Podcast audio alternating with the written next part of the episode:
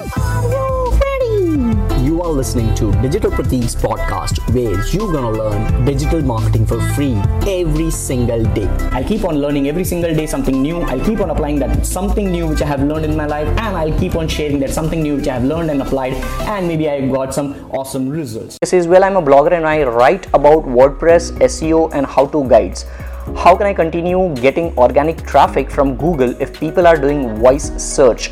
Neil Patel, I'm sure you must be knowing Neil Patel. Neil Patel wrote a very nice article, and in fact a lot of people have written these kind of articles. Even I have my own video which I recorded at DigiPerform when I was the product manager of DigiPerform in 2017. On my YouTube channel you can see one of the videos, or maybe on DigiPerform's YouTube channel you will see my video over there.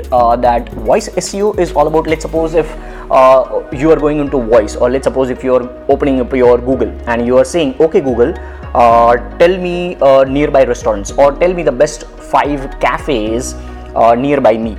If you are saying that, and if Google is giving you voice search, what that means is it is going into somewhere where the content which is showing, that content should be relevant. What I understand in SEO or engagement in anything which I have personally experienced is all about relevancy. Alright, relevancy. What you are typing, if you talk about the normal SEO, not the voice SEO, what you are doing, an audience is querying, alright, searching. What is that? That is a query, not a keyword. All right, that is a query, search term. So if I am searching on Google, typing on Google that, hey, top 5 cafes near me, and then Google is giving me some results. So what is happening? That query is getting something which is matching or relevant to the keywords which might be there in the content, and n number of other SEO factors, because if you are into SEO you already know this is just one of the parameters which I'm telling you. So like this is just one parameter, but what I understand is all about relevant content or relevancy. All right, it's all about relevancy. So if you are relevant, that is what I always tell to the hashtags as well. In my recent Instagram stories I told that one of the hashtags which I used just gave me random comments. I just wanted to showcase that live case study. So wherever you are talking about the content and you want to rank in terms of paid search or maybe just normal SEO, it is all about relevancy. The more you are relevant, the more your audience will engage. The more they will engage, the more it will go into the algorithm of any platform, and then you will have higher rankings. So when I talk about rankings, it might be SEO and your article might rank on Google. When I talk about voice SEO, it might just give your results when somebody is saying voice.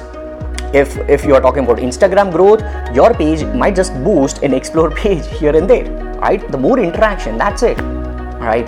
Now, right now I'm getting these many hearts. What is that? That is an interaction. Now, I'm not asking or begging for more hearts. Maybe if you are liking, and if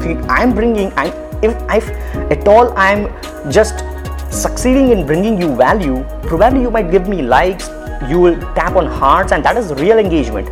All right, and just begging, you would give me hearts once, but you won't give me later on. So I never ever ask to follow me here and there, or maybe just a tap or here and there. It's all about relevancy. If you are relevant, if you think that it is valuable, that's it. With that being said, this is Digital Prateek, your podcast host, signing off. I'll see you later.